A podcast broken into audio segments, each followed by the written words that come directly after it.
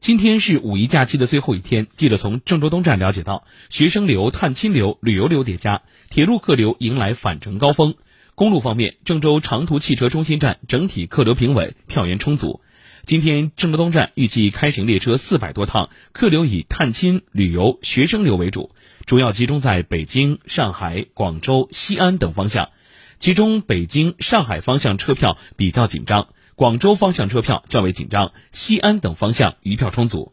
公路方面，郑州长途汽车中心站五一长假最后一天票源充足，主要以返程客流为主，预计全天客流发送量为四千人左右，发送班次五百多班。